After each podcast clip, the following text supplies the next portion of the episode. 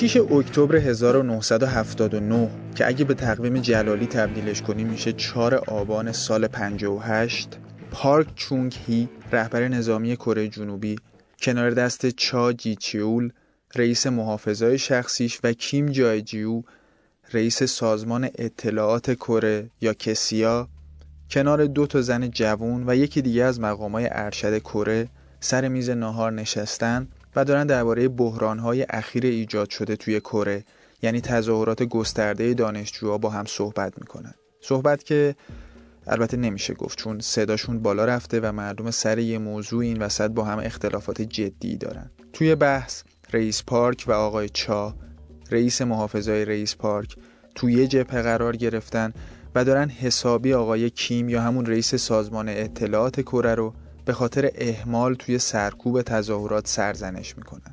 خوبه بدونیم کیم قدیمی ترین دوست پارک دیکتاتور کره است و وقتی این دو نفر با هم بلند صحبت می‌کنن یعنی اوضاع کره خیلی خرابه.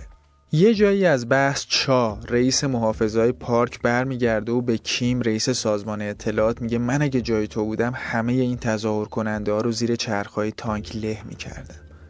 کیم یه نگاهی به پارک رفیق قدیمیش می‌کنه و با تعجب می‌بینه که رئیس پارک هم حرفای چا رو تایید می‌کنه. کیم از جاش بلند میشه و به حالت قهر جلسه رو ترک می‌کنه. چند دقیقه بعد با یه تفنگ نیمه اتوماتیک به اتاق برمیگرده و همه رو به گلوله میبنده. چا، پارک و دو نفر دیگه از افراد حاضر توی زیافت نهار در دم کشته میشن. خبر کشته شدن پارک چونگ هی دیکتاتور کره که برای 16 سال کره رو با سیاست مشت آهنین اداره کرد. تمام دنیا رو توی شوک فرو برد. روزنامه ها تیتر زدن شرق آسیا یکی از ببرهای خودش رو از دست داد و کره ها گفتن دوره جدیدی توی کره شروع شده. من فرشیدم و توی اولین قسمت از فصل اول پادکست ایرنا 24 که اسمشو گذاشتیم ببرهای آسیا داستان پارک چونهی دیکتاتور نظامی کره جنوبی رو تعریف می‌کنم. و میگم که چطور آقای پارک با سیاست مشت آهنین توی فقط 16 سال کره رو از یک کشور فقیر و تحت تأثیر همسایه ها تبدیل به کشور LG و سامسونگ و هیوندایی کرد.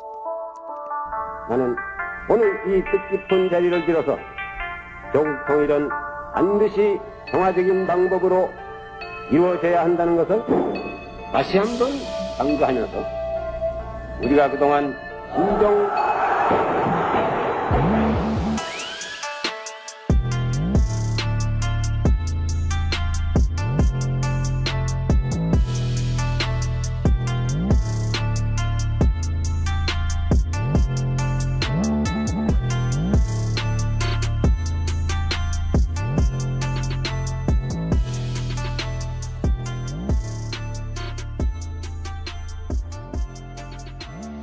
امروز تصوری که ما از کره جنوبی داریم یک کشور صنعتی و محل تولید محصولاتی با برندهای مشهوری مثل LG و سامسونگ.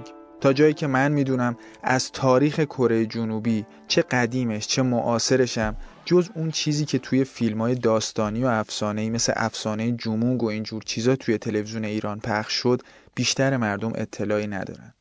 اینم می‌دونیم که کره ها سال هاست که با همسایه شمالیشون که حاکمای مشهوری هم داره توی حالت صلح مسلحن. اینطوری که کره شمالی آزمایش بمب اتمی می‌کنه یا موشک های دوربرد و میان بردش رو آزمایش می‌کنه و جنوبی هم با آمریکا مانور نظامی مشترک برگزار می‌کنن. اگه یادتون باشه رئیس جمهور قبلی کره خانم پارک گون هی بود که به ایران هم سفر کرد و آخر دستم به جرم فساد مالی و سوء استفاده دوستش استیزاه و برکنار شد.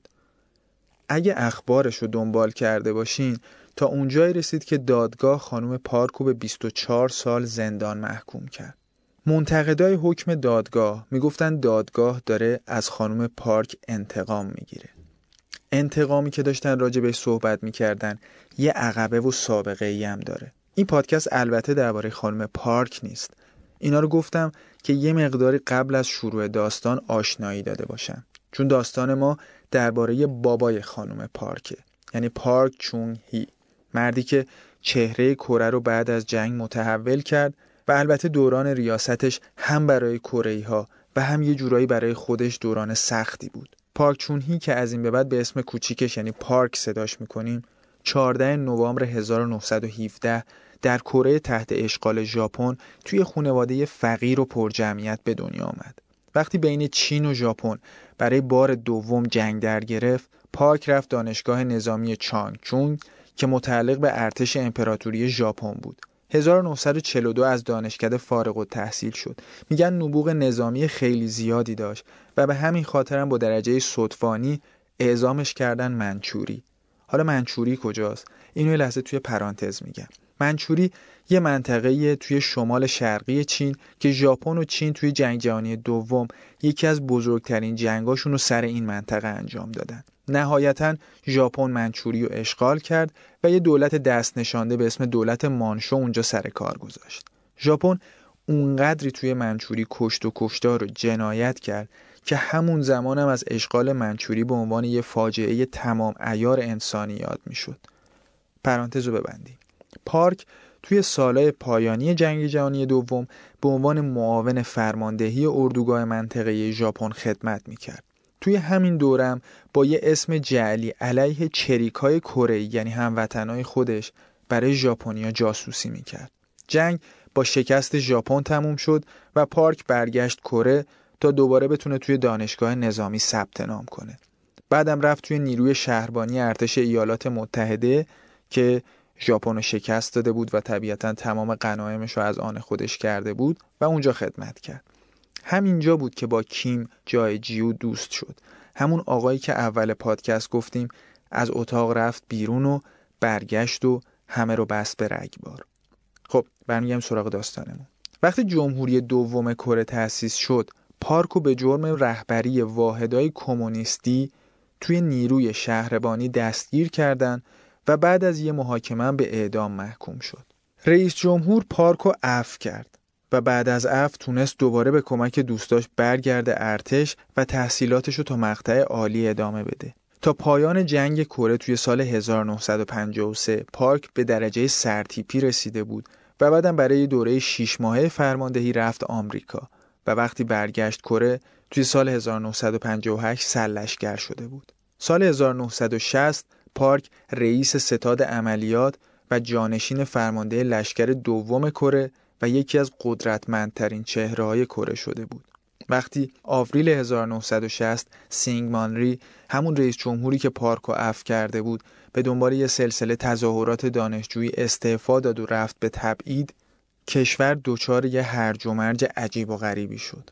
قدرت افتاد دست ای از سیاستمدارا که به اسم جمهوری دوم کره حکومت می‌کردند و خیلی زود اداره کشور حتی از دست اونو هم خارج شد. هرج و مرج بعد از استعفای رئیس جمهور برای پارک و رفقاش یه هدیه آسمونی بود. پارک کمیته نظامی انقلاب رو تأسیس کرد اما این وسط متوجه شد که می‌خوان خیلی زودتر از موعد بازنشستش کنن و از شرش خلاص بشن.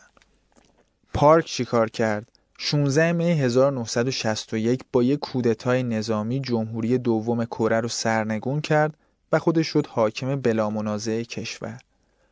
به قدرت رسیدن پارک چونهی توی کره از جهات زیادی شبیه به قدرت رسیدن رضاشاه تو ایرانه. اگه تاریخ معاصر ایران رو خونده باشین می‌دونین رضاخان میرپنج روز سوم اسفند 1299 با بریگاد قزاق میاد تهران و پایتخت رو تصرف می‌کنه. اما همون اول خودش حکومت نمی‌کنه. بعد از کودتا یه آدمی به اسم سید زیادین تباتبایی میشه رئیس الوزراء و رضاخان میشه وزیر جنگ.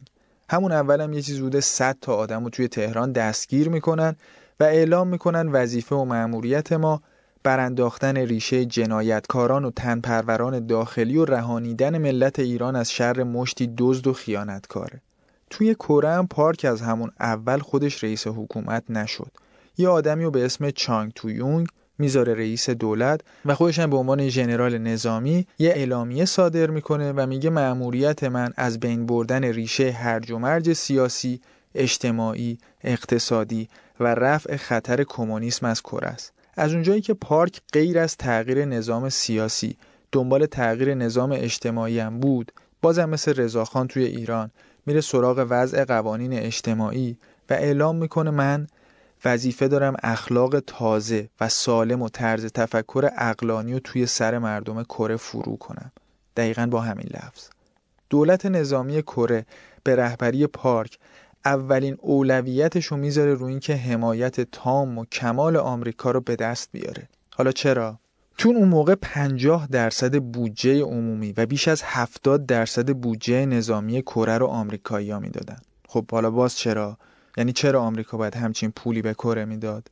رئیس جمهور آمریکا که اون موقع جان اف کندی بود استراتژی سیاست خارجی آمریکا رو بر مبنای حمایت از حکومت‌های ضد کمونیستی اطراف شوروی گذاشته بود. یعنی می‌خواستن با دولت‌های دست نشانده به صورت نیابتی اتحاد جماهیر شوروی رو محاصره کنند که خب این کارم کرده بودن.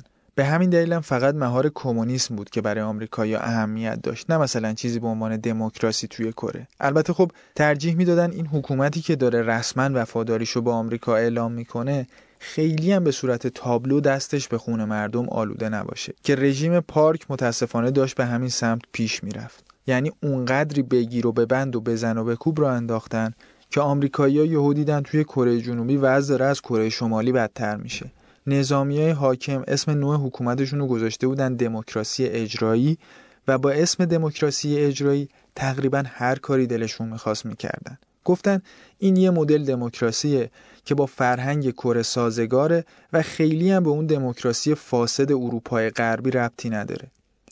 گفتیم کودتاچی های سوم اسفند توی ایران یه چیزی حدود 100 نفر رو گرفتن. خب پارک توی کره دستور داد چند هزار نفر رو بگیرن. اونقدری هم به کمونیستا سخت گرفت که سفیر آمریکا هم صداش در اومد. گفت آقا ما نخواستیم. اقلا اینایو که بدون تفهیم اتهام گرفتین و آزاد کنین. پارک چیکار کرد؟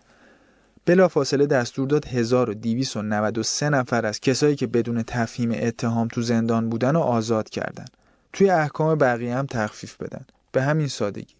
اگه یادتون باشه گفتم که پارک یه زمانی توی شهربانی آمریکا واحد کمونیستی تأسیس کرده بود و بعدم به همین خاطر محکوم به اعدام شد. حالا همون آدمی که به خاطر سابقه کمونیست بودنش به اعدام محکوم شده رو گذاشتن معمور مبارزه با کمونیست توی شبه جزیره کره. خب معلومه که باید انقدر توی مبارزش حرارت به خرج بده تا اون سابقه رو بپوشونه. سیاست مشت آهنین دموکراسی اجرایی پارک هم اونقدری موثر بود که حتی منتقدای اولیه و روشنفکران برای حمایت ازش صف کشیدن. اون روزا جریان روشنفکری توی کره سخنگویی داشت به اسم ساسانگی. همون کسی که خیلی ها امیدوار بودن بیاد یه سخنرانی بکنه یا یه مقاله‌ای بنویسه یا اقلا یه بیانیه‌ای بده و به این بگیر و ببنده و ایجاد محدودیت ها اعتراض کنه. ساسانگی چیکار کرد؟ یه بیانیه داد و از ارتش به خاطر وادار کردن مردم به محترم شمردن قانون تقویت مجدد روحیه تحلیل رفته ملی و جمع کردن اوباش قدردانی کرد. مردم ازش ناامید شدن اصلا. خیلی هم ازش استقبال کردن. یعنی کره تا قبل از حکومت نظامی پارک اونقدری بلبشو بود که همین ایجاد نظم ولو با ضرب و زور برای همه مهمترین فاکتور حکومت جدید شده بود. پارک یه کار دیگه هم کرد. اومد و طبقه اشراف و ملاک و که به قول خودش توی دوران استعمار ژاپنی شکل گرفته بودن بعدم داشتن به کشور خیانت می‌کردن به شدت تحت فشار گذاشت و امتیازاشون رو حذف کرد و گفت دموکراسی جدید کره باید از پایین به بالا شکل بگیره نه از طرف نخبگان و اشراف جامعه. حکومت نظامی یه شعار دیگه هم داشت به اسم جارو کردن مفسدان پیر. با این شعار افتادن به جون وزارت خونه های کره. اول از همه هم رفتن سراغ وزارت بازرگانی و صنعت.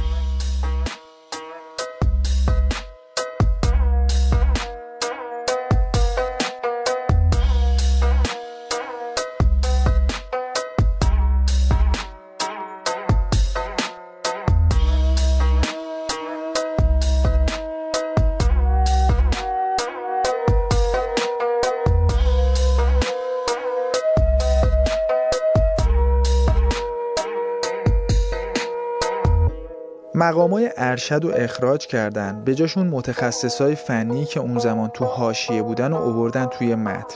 از اونجایی هم که تصمیم سازای کره نظامی بودن. اومدن و انضباط سفت و سخت نظامی و آوردن توی بروکراسی اداری و به این ترتیب دیسیپلین و نظارت روی کارمندا به طور چشمگیری افزایش پیدا کرد. تو همین فرایند یک شیشم از 240 هزار نفر کارمند شاغل در خدمات عمومی اخراج شدند اون زمان توی کره شمالی کیم ایل سونگ پدر بزرگ رهبر فعلی کره شمالی داشت بنای حکومت کمونیستیشو محکم می‌کرد. این طرف پارک باید با کیم ایل سونگ مقابله و رقابت می‌کرد. اما یه سری از آموزه ها را از کره شمالی گرفت و توی اداراتش اعمال کرد. چطوری؟ مثلا توی وزارت بازرگانی همه کارمندا رو یه هفته بردن کالج دفاع ملی توی سئول که تمرین فکری بکنن. این تمرین فکری دقیقا توی کره شمالی هم داشت توسط کیم ایل سونگ به مردم دیکته می‌شد و هدفش هم در راستای انقلاب فرهنگی و تجدید ساختار فکری جامعه بود.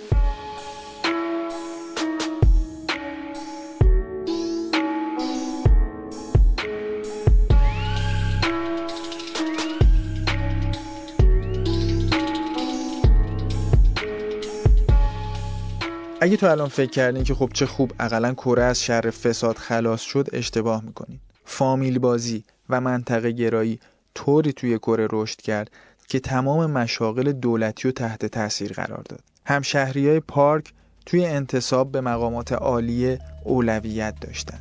حتی های صنعتی بیشتر توی استانهایی رشد کردند که محل تولد پارک و مقامات عالی دولت نظامی بودند. یک کمی بعد دست درازی به اموال تجارم به صورت سیستماتیک شروع شد. البته بهانش کنترلای اداری بر جامعه کسب و کار بود. 51 تاجر برجسته کره به اتهام سودجویی نامشروع دستگیر شدند و در نهایت وقتی اینا رو آزاد کرد که توی نامه این نوشتن و امضا کردند که در صورت نیاز حکومت به نوسازی ملی من تمام داراییم را به دولت هبه خواهم کرد میگن یی پیونگ چول مؤسس شرکت سامسونگ اون موقع ژاپن بود اما موافقت نامش رو از ژاپن برای اینا ارسال کرد سیاست کنترل تجار البته یه فایده ای هم برای تجار داشت از اون طرف دولت حمایت بی سابقه ای از فعالیت تجار بعد از امضای موافقت نامه کرد تا جایی که خود حکومت برای دریافت وام خارجی زامن شرکت ها می. حداقل دستمزد رو تثبیت کردند و یارانه های مالی مناسب بهشون دادن. از اینجا برنامه های نوسازی اقتصادی پارک همزمان با دیکتاتوری سیاسیش توی کره جنوبی شروع میشه. برنامه‌ای که میشه گفت شالوده کره امروزی و چیده و توی قسمت دوم پادکست ژنرال توسعه بهش می‌پردازیم. این پادکست رو من فرشید غزنفرپور به همراه حسین زنگنه در مجموعه ایرنا 24 تولید کردیم. فصل اول پادکست ایرنا 24 با عنوان ببرهای آسیا به داستان گذار شماری از کشورهای آسیایی در فرایند توسعه می‌پردازه. منبع اصلی این فصل از پادکست ایرنا 24 مجموعه کتاب های پیشگامان توسعه آسیاست که توسط انتشارات دنیای اقتصاد منتشر شده.